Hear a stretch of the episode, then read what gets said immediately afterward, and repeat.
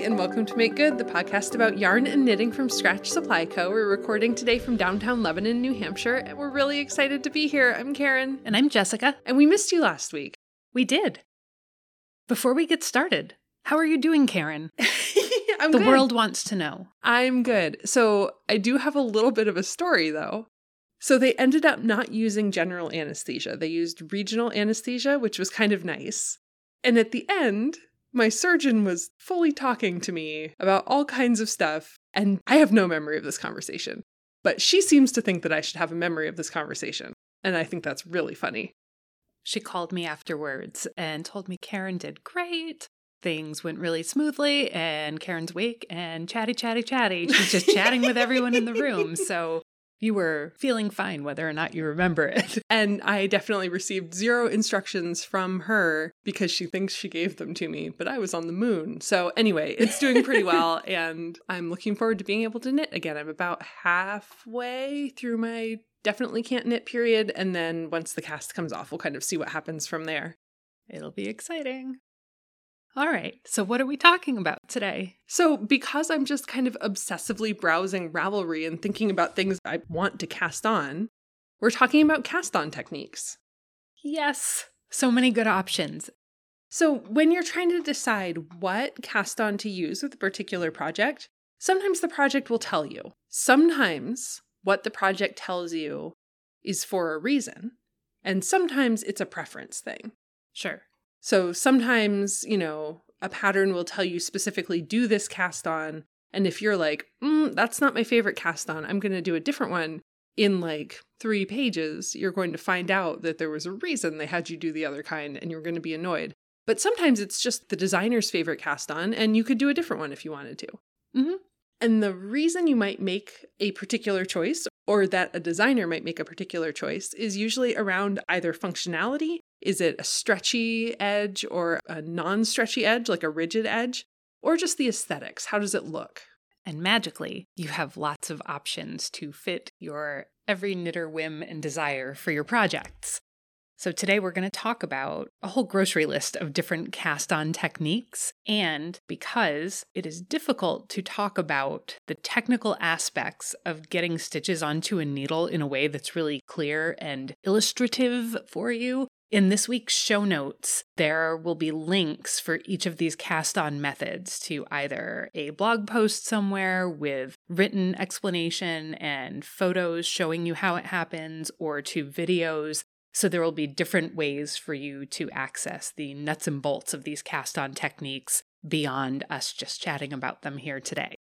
And just like everything else, right, you might find that different methods of explanation or demonstration work better or worse for your particular brain and learning style.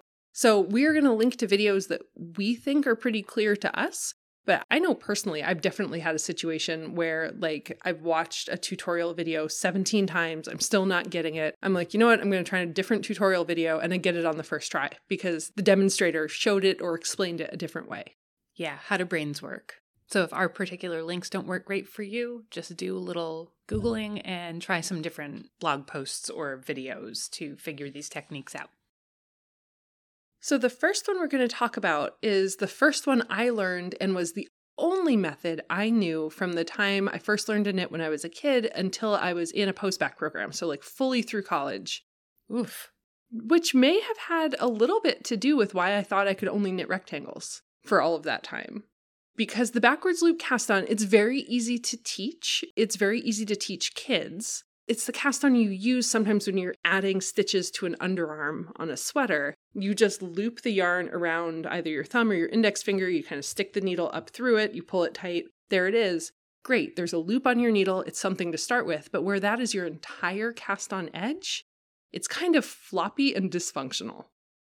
Sure. I find that backward loop cast on is difficult to knit into. Yes. Like you can get those stitches onto your needle quickly, but then actually working those stitches becomes a little bit of a challenge because there's no structure to the stitch. It's just a loop. So in my experience, I find that I'm kind of chasing those stitches around the length of my needle. They sort of stretch and distort, and it feels like the end of the world if one of them slips off the end of your needle, even though you can just kind of like twist your yarn and pop it back on. it's it's a little disorienting. I struggle with it. Yeah. It has its applications. It's also a very rigid edge. There's no give to it at all. There's nothing like stretchy about it. Like it's simultaneously unstructured and it dictates the structure of the thing you're about to make. It's kind of a hot mess. but it, it has its place. It like, does. For example, Karen mentioned picking up stitches to join underarms, like the front and back of your sweater. That's great if you need to add six stitches, but if you need to cast on 237 stitches for the body of your sweater, make a different choice. Yeah, and I think the reason it's used a lot when it's being taught to younger people who are learning to knit is that you don't have to like pre measure out the amount of yarn, right? It works its way in from the dead end of your yarn, right? So, not the dead end. so it's not like long tail where you have to figure out how much length you're going to be working with. So that's good. It's easy to explain. But Jessica has started doing when we're teaching really anybody, but especially younger people, she has started with the knitted cast on, which is the next one we're going to talk about. Yes. So the knitted cast on has a little bit more structure. You begin with a slip knot and then you create additional stitches by knitting into that slip knot, slipping the stitch that you create back onto the needle, and then doing that again and again until you have the number of stitches that you need. So if you're a new knitter or a fledgling knitter, we'll say, like, I am going to teach myself how to knit, looking up knitted cast on tutorials is kind of a great place to start because not only are you learning a cast on method, but you are also practicing foundational knit stitches. It's helping you build muscle memory and it will give you like a nice clean edge. In our show notes, we're linking to a blog post from Tin Can Knits that has very clear, like line drawings of the creation of this knit stitch. But it also has a video component. So you kind of have two options for exploring how this works if this is a new technique for you. So, what about the cable cast on? So, the cable cast on is like a variation on the knitted cast on. So, with the knitted cast on, you are building new stitches by placing your needle into the center of the stitch and creating a new stitch from there. You're actually knitting into that stitch. With a cabled cast on, what you're doing is you are placing your needle in between the stitches that are on your left needle. Your right needle goes in between the stitches on your left needle, and the loop that you are pulling through becomes a new stitch that gets placed back onto your left needle. And you can do this as an initial cast on edge. I find that if you do this technique as an initial cast on edge, your stitches are a little bit gappy.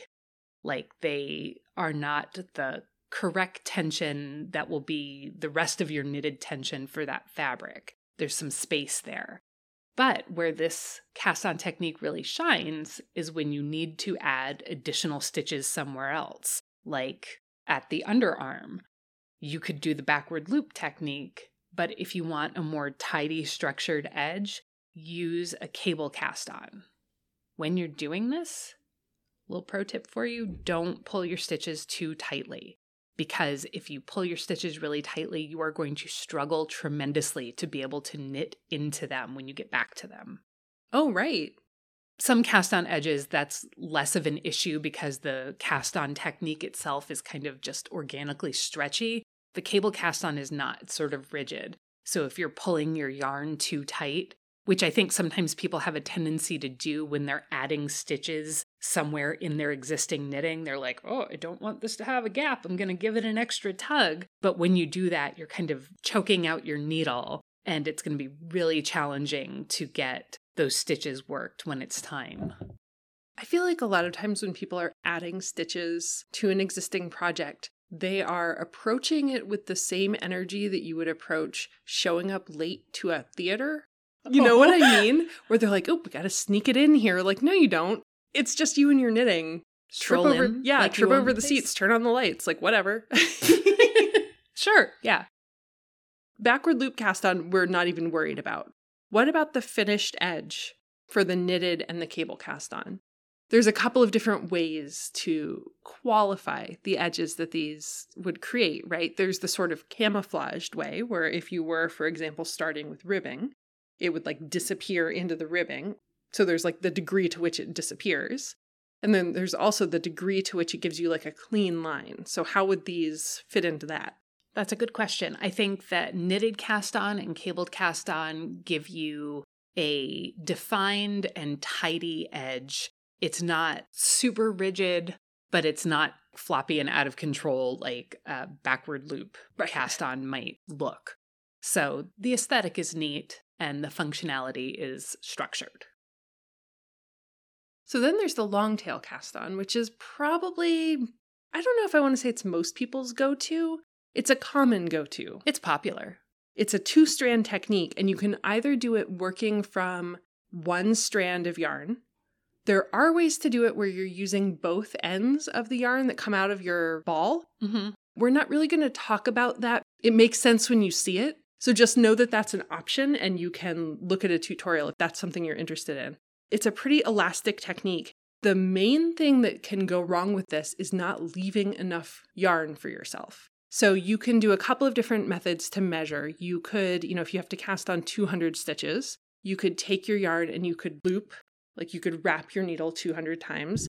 I have literally never in the history of time had the patience to do that. No, no, no.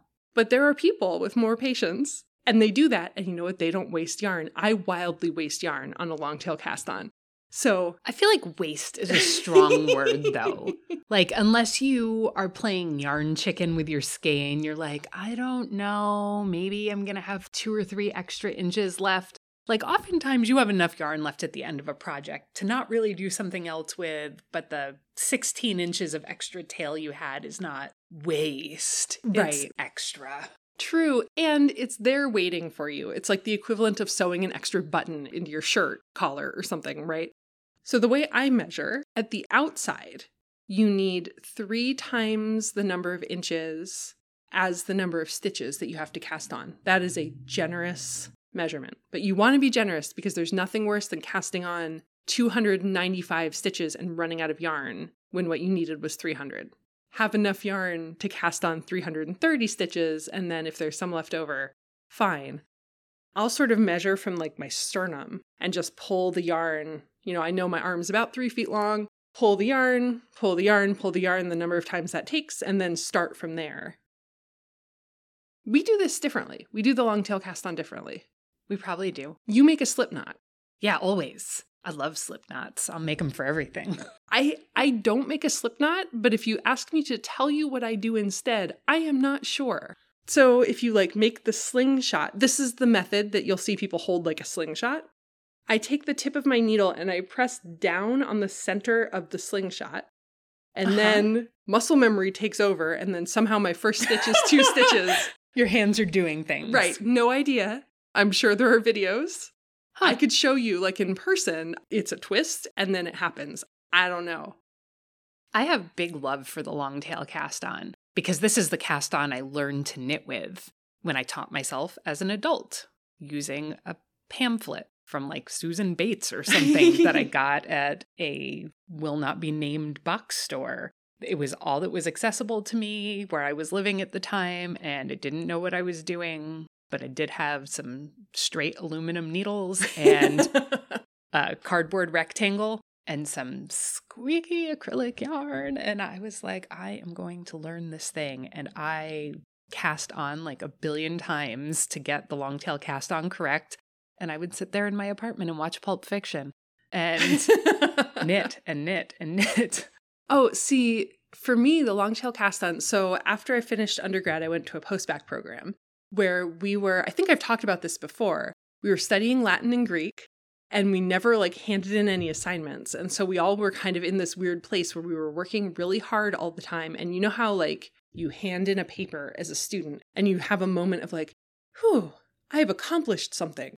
Never did we get that feeling because it was like you read 30 pages of ancient Greek and then you go to class and you embarrass yourself and then you go home and you read 30 more pages. Like there was never any, I've finished a thing. A little group of like four or five of us started knitting maybe a block and a half from my apartment. There was a really sweet little yarn shop that isn't there anymore, like down in the basement. They saw me on some rough days because I would just like student stumble in there and be like, uh, sell me yarn. And they'd be like, here's some yarn. I'd be like, great. And I'd just like stumble back up the stairs. one of the women in my program named Kathleen saw me doing the backward loop cast on and was like, Can I teach you something? And I was like, Probably not, but you can try, right? and she she must have shown me the long tail cast on 85 times. I mean, this poor this poor woman. We would get together to study and I'd be like, before we get into what we're supposed to be doing, one more time, can you show me what I'm supposed to be doing with my hands? I might have learned it faster if I'd tried doing it with a slip knot because really it's the part I still don't know, I think. so, long tail cast on, big thumbs up Yes. for a sturdy, durable edge. Yes, which is kind of all purpose. It's tidy and it's a little stretchy. It's not too stretchy. hmm It's got some structure. Can I talk to you about my favorite variation of long tail cast on? Yes, and by the way, this is the one that I watched the video on 17 times and couldn't understand. oh, I love this. I love this cast on. It has two names, possibly more. If it has more, I don't know the other ones, but it is called either the Old Norwegian cast on or the German twisted cast on. And this cast on edge is basically the long tail cast on super stretchy With a twist. with a twist. yeah. So you are still using the two stranded technique. It starts with a slip knot unless you do Karen's wild, inexplicable boomerang start. I don't know. I can't speak to that. I don't know. but there are two ways to start this, apparently. And in the process of weaving your needle in and out of your fingers to create the stitch, there's like an extra loop. And it gives you the extra stretchiness that you need, but the clean, structured edge that you love about the long tail cast on. And I think that this is basically the perfect cast on if you knit top down socks because they're really stretchy, but not floppy at all. Like they have the kind of snap back that you want them to have so that your socks stay up because I hate saggy socks. I also think it's a really great technique for mitten cuffs or for the edge of a hat or for other places where you need a lot of like durability and bounce back. So, like if you're doing a bottom up sweater and you're using a yarn that maybe has some cotton in it or another fiber that doesn't have a lot of like snapback memory, I think that instead of using a long tail cast on, the old Norwegian cast on will help maintain the shape of your ribbing a little bit because it wants to like stretch and pull back in. I think a lot of the Jessie Mae bralettes use this as the cast on because it needs to be really stretchy because it's the lead in to, So much ribbing. yeah, infinity ribbing. The tutorial that we're going to link for this one is by a YouTuber whose YouTube name is Very Pink Knits. And her tutorials in general, I really like. She does two versions of a lot of them. She does the natural speed version and then she does a super slow version. So she'll have like multiple videos for a single technique, and they're good and clear, and you can see her hands. If any of the specific ones that we have linked don't work for you, her channel might be a good place to start looking for one that will, because I like the way she presents things. Excellent. So when I was talking about deciding to do a different cast on and then discovering partway through your project that there was a reason, Oh. I was thinking of the provisional cast on. Oh, a knitter life filled with regret. What's the provisional cast on? the provisional cast on is the bit of wool in my eye, where it's just like, ugh, this is bound to happen at some point, and I'm going to hate it every time it does. No, provisional cast ons are actually a really handy tool that for some reason my brain will not retain. So I find them annoying because I have to look them up every time I do them. But the function of a provisional cast on is creating your starting point, right? Your cast on edge in such a way that you will be able to return to that edge and kind of unzip those stitches open so that you can continue working them in a different direction. So, when might this happen? This might happen if you are knitting a decorative edge on something, or you'll be color blocking and working your project with a different yarn in another direction.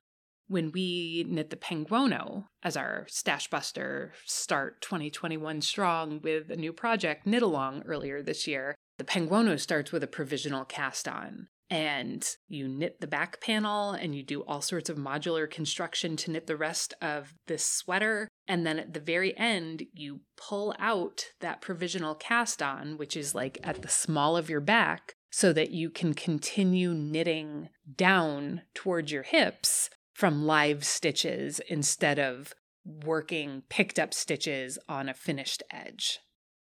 I used to use the provisional cast on and will again for hats, for the brims of hats.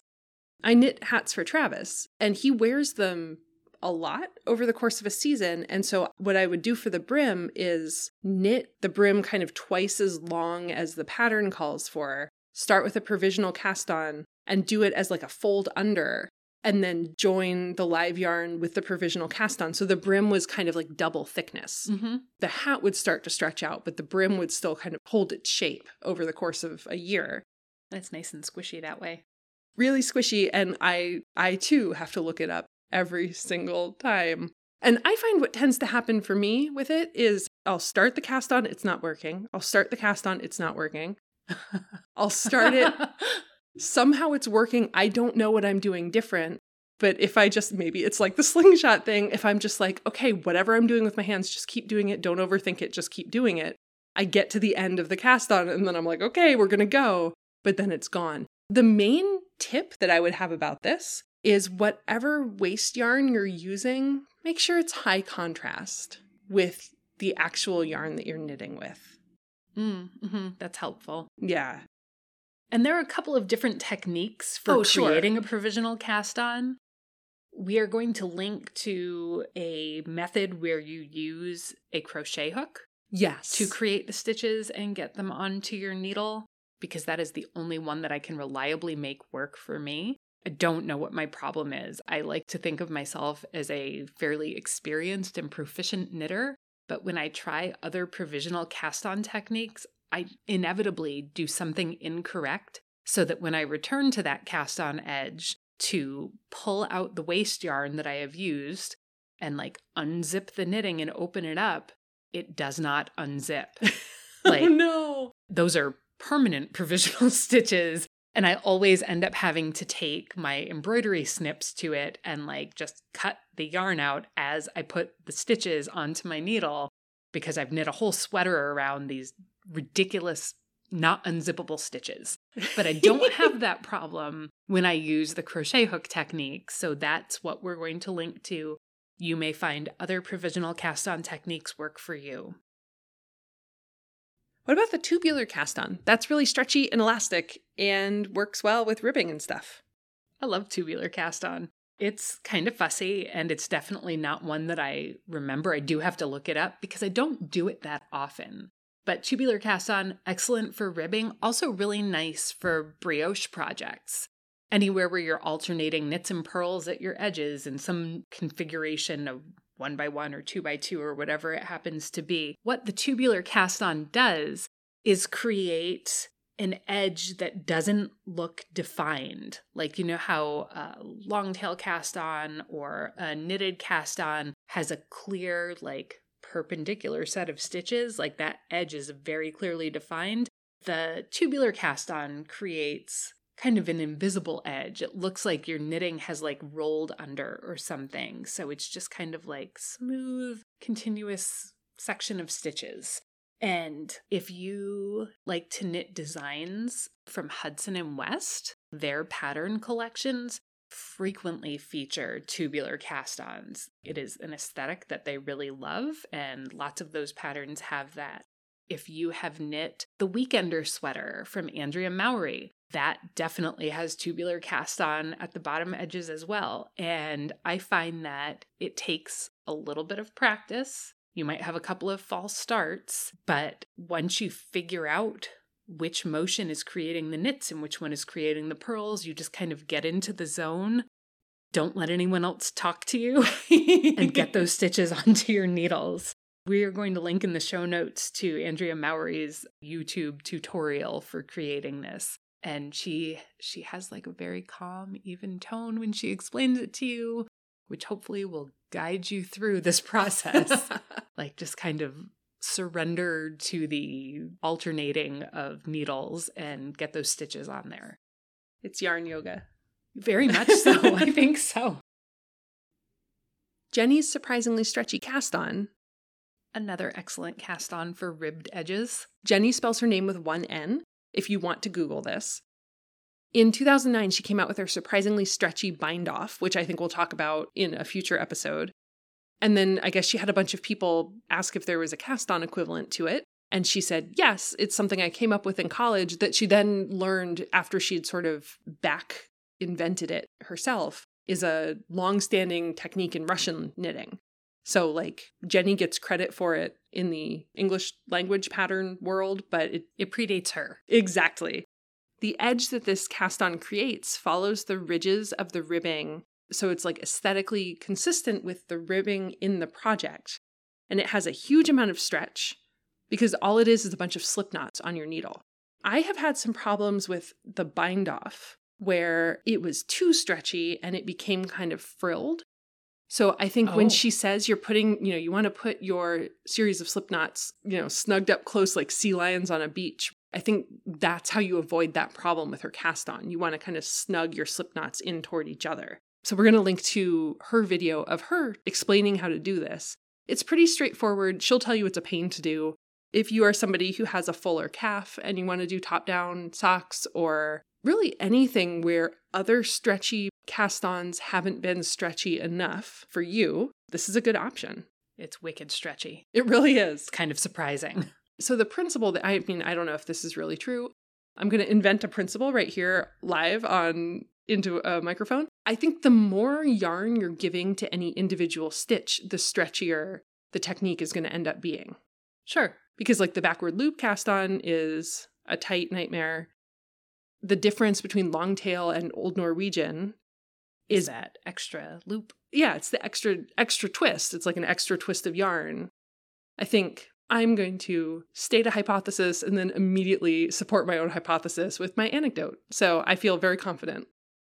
Sure, I'll run with that. uh huh. If I'm wrong, someone please tell me.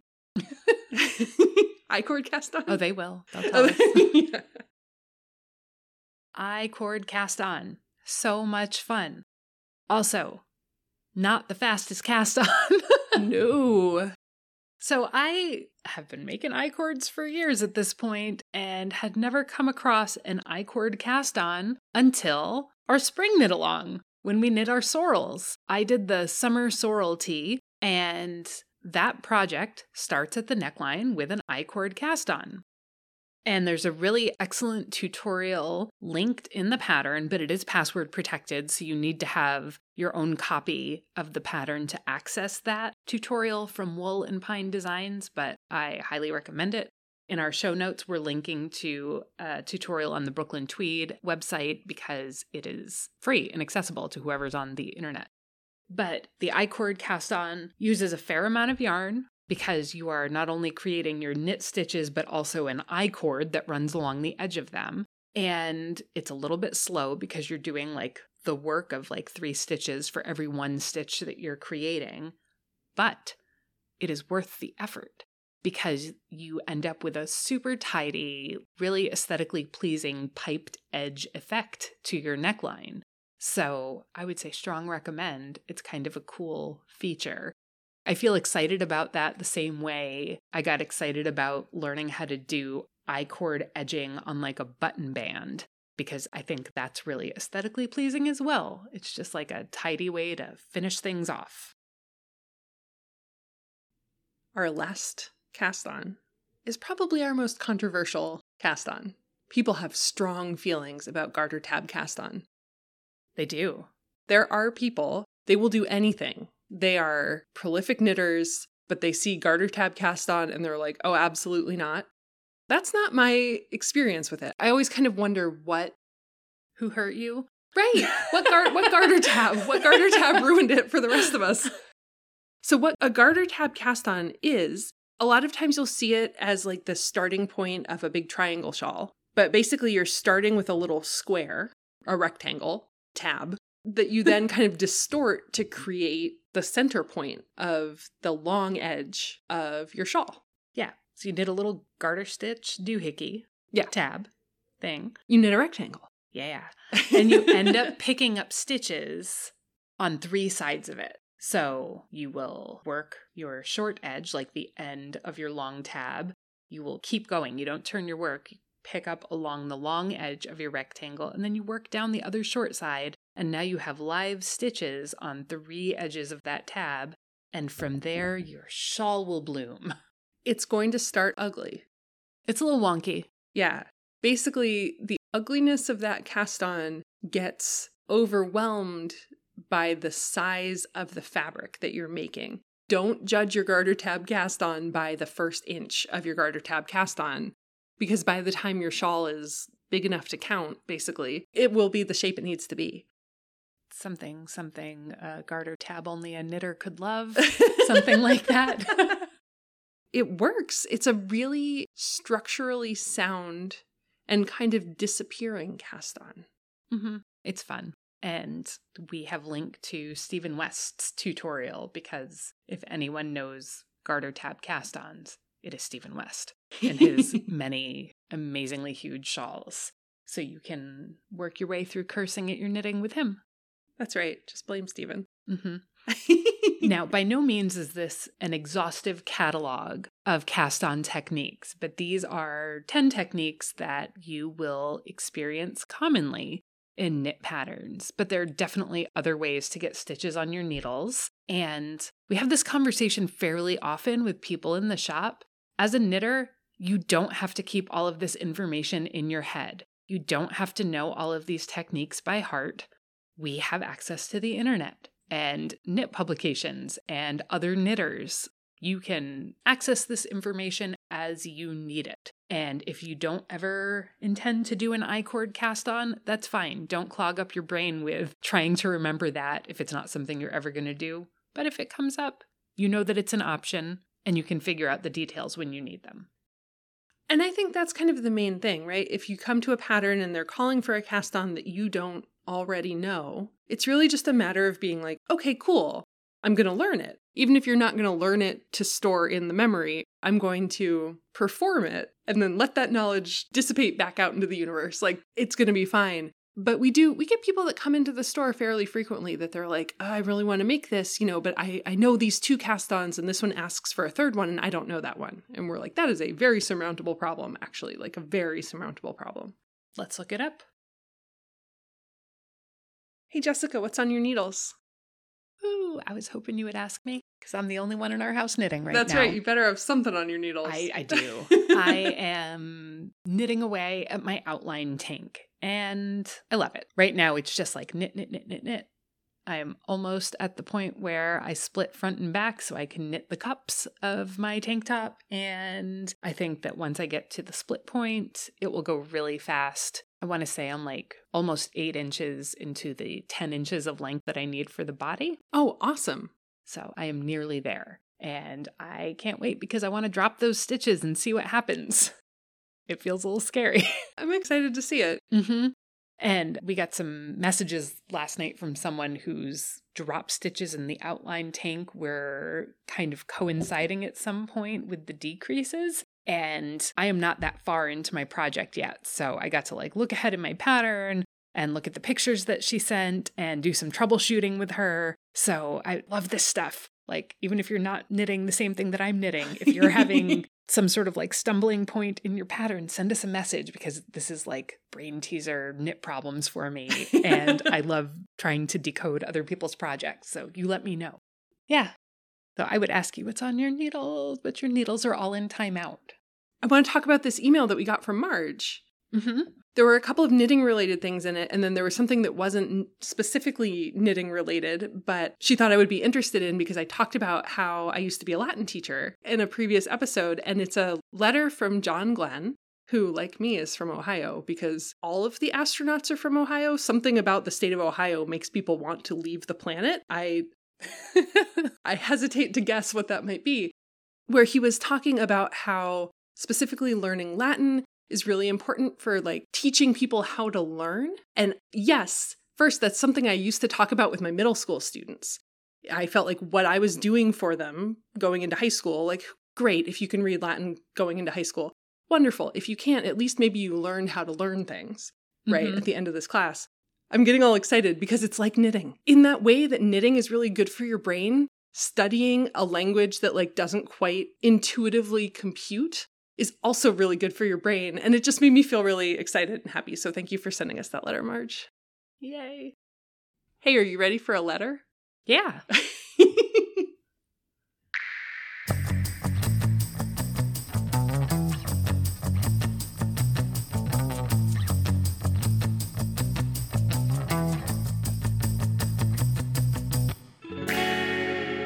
okay, so it's not a real letter this week. It's like an amalgam of letters. Letter mashup. so we've had a number of questions lately from listeners who are both eager and kind of afraid to knit their first sweaters, some because they're intimidated by sock knitting, so they worry that they're not ready for a sweater project. Others have only knit flat things, or maybe they've knit like hats or something, and they're not sure if they're ready to commit to a sweater. So, Jessica, what do you think about that? I think do it. I have responded to actually a bunch of these emails individually as they've come in because when we get these letters, it feels like somebody is on like the precipice of making a huge decision for themselves in their knitting life and like they're trying to pick their next project. And I don't want to hold them up until we have the opportunity to get to their letter when we record. Like, you need to know now. And if we don't get to it for another three weeks, you've just wasted a month of your knitting life waiting to hear back. So I've been answering these as they kind of roll in, but there is like something in the air where people, you know what I think this might be? I think a lot of people started knitting last year yeah. Because they had the opportunity for obvious reasons. Many people had more time on their hands and they were like, this is the thing I'm going to do. And now that they have spent some number of months building skills and kind of digging in and falling in love with their yarn, they were like, maybe this fall I will have a hand knit sweater. Yes. And then they go, oh no, where do I even start? What I have to say to you is you can start anywhere. Like begin at the beginning. We've talked about casting on today. That's your first step. But if you have not knit socks or you haven't knit mittens or whatever other knit garment thing that has somehow become your metric for whether or not you are ready to knit a sweater, let me tell you a secret. You're already ready to knit a sweater. yes. You don't have to knit things in a particular order to build to a garment. So, like, if you can knit and you can purl, and either you can or are willing to learn how to increase and decrease, you have the basic skills that you need to knit a sweater. You might need a little support. You might need some questions answered. Maybe you will need a cheerleader to like help you get through the long stretches of knitting, like your sleeves. How how do sleeves do that? The physics don't. They're the longest, Yeah. longest, longer than the body. Much smaller diameter, but somehow so many more stitches. Emotionally, they're Right. they're bigger. Yeah, but you can do this thing, and your local yarn shop can help you, or we can help you, or your best knitting buddy can help you. But you can knit a sweater. really, if you think about it, a sweater is just three tubes. You Mhm. probably want to decrease the sleeves at some point. maybe Maybe, or maybe you maybe you don't. It's fine. It gets a little more complicated up around the neck, up in the yoke of the sweater. I think if you can do a hat, that's that's all of the skills you need for the sweater. If you're feeling a little unconfident about your sweater, a top-down sweater feels like a good option mainly because usually if it goes wrong, it's going to go wrong in the yoke and then it's just less to rip back. sweaters are just more knitting. It's more stitches, many more stitches than the smaller things that you have knit, but it's still just a bunch of individual stitches. You can find sweater patterns that are very complicated. And that is not where you have to begin Right. unless you want to. If you want a sweater that is visually interesting, but the only techniques you're really doing are the shaping techniques, there's nothing really extra to it, get some speckled or some tonal yarn or something. Let the yarn do the work of like breaking up the visual appearance of the fabric. And then all you have to worry about is whether your raglan works or doesn't work, or whether your increases work or don't work. I think that like my biggest piece of advice to you would be to read through your pattern before you start knitting. And if you're not feeling like you can confidently visualize like what all of these instructions are telling you to do because that can be difficult until you are an experienced enough and a confident enough knitter to be able to like read your stitches, like reading the pattern. You're not going to be able to imagineer the sweater in your head entirely, but it will tell you that at some point you're going to need stitch markers. Or at some point, you're going to need to break your yarn, or these things that will be coming down the page at you eventually. If you kind of know that they're there and you can make yourself some notes, because sometimes it's overwhelming looking at a sheet covered in numbers and instructions. Some people like to go through with a highlighter or a colored pencil or something and highlight the instructions that apply to you. So if there are like seven sizes of the sweater and you're knitting size four, you just go through and you put a little boop of highlighter on all of the size four numbers. So that's the number that you focus on, and you don't end up knitting the size sleeves for a size one sweater. And then you're like, why don't my arms go in my sweater? because they're too little. Yeah, and I would say the other thing to watch out for when you're doing your read through of the pattern is directions that say things like at the same time. Mm-hmm. Because sometimes, you know, depending on how the math works out for the designer with that specific range of sizes or whatever, there will be increase or decrease things that are also happening in conjunction with something else. And mainly the problem there is if you're reading it sequentially, you aren't reading those two sets of instructions at the same time. So you'll like do the first one and then you'll be like, oh, darn it, I was supposed to be doing this other thing too for the last 800 rows or whatever. Probably not 800 rows. And then you are frustrated. So, like, make yourself a little note of those things. Mm-hmm. You're going to love it. And if something goes wrong, what's the worst thing that will happen? It's just yarn. You can rip it back if you need to and keep going. And that's fine because presumably you're knitting a sweater because you like to knit. And if you have to reknit part of it, you like knitting. So it just means more knitting for you. Congratulations. Yeah, you can totally do it. Knit the sweaters. Team sweater. Even if you're not knitting one of their patterns, Tin Can Knits. We're just like all about the tutorials this week. Yeah. They have a series of patterns called the Simple Collection that they're all free patterns. The idea behind them is it's your first sweater, it's your first hat, it's whatever. And so when they get to techniques, they link to tutorials for those techniques. No guarantee if you're knitting somebody else's pattern that the technique that your pattern has in it will be in their flax tutorial library, but it might be. And so it's worth checking because sometimes just seeing how it's going to work out is to a benefit. If you end up with three sleeves, that third sleeve is for fashion. it gives you options. Where do I put my arms right. today? Do I artfully pin this extra tube somewhere to my sweater? I knit a sweater that had knit on elbow patches as a gift mm-hmm. for somebody. And so they weren't elbow patches that like you knit the sleeve and then you attach them, right? They were like garter elbow patches. Mm-hmm. And I could not line these things up for anything. I had one sleeve, I knit the second sleeve like four times. I had one sleeve that I did it right. And then I kept rotating somehow where the elbow patch was on the second sleeve. So the first time it was on the front of the elbow. Fashion. And, and then I did it again and it was like on the side of the elbow. Also fashion. And then I did it again and it was on the other side of the elbow. And I was like, you know what? That's just where it is now. It's fine. And nobody has ever noticed. It's fashion. Yeah. That's why we make our own clothes. Nobody else has a sweater like that. That's right. Very individual look. Speaking of individual looks, can we talk about this knit along? Oh my gosh. Y'all have looks. It's so good. See, I love this because instead of just one single project that we're all knitting the same things, people are knitting a whole host of different types of garments. There are shorts, there are bralettes, there are shirts, and there are sweaters. It is so good. And people are picking amazing yarn, and it's exciting to watch them grow from little tiny patches of ribbing into things. Yes. And some of you are fast. It's baffling. Like as a pure observer in this particular knit along, I don't know how anybody's moving as fast as they are. Yeah, it's like an explosion of Jessie Mae goodness.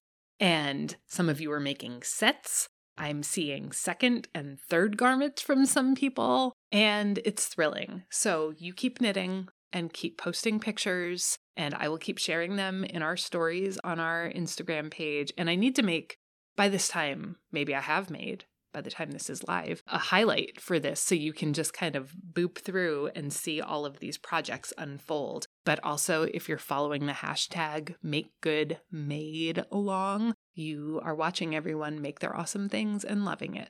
And we'll run this through August 31st. If you're not done by then, no worries. Gotta end sometime. We'll have to plan for a fall knit along. yeah, that's just when we'll start talking about the fall knit along. I think that might be it for us this week. Perfect. You can send us letters at Dear Scratch at scratchsupplyco.com and we will answer your question on the podcast. You can subscribe to our podcast wherever you get your audio podcasts. And you can rate and review us to help other knitters find us. Also, if you want to see what we're up to, follow us on Instagram at MakeGoodPod. And tell your friends because y'all are fun and we love hearing from you and meeting you now that the store is open. Y'all are coming to see us. Oh, it's so exciting. People from places with their hand knits. I didn't realize how much I missed this. Yeah. It's pretty good. So, yay. It's so nice to meet you. Keep coming. We will talk to you next week. Bye bye.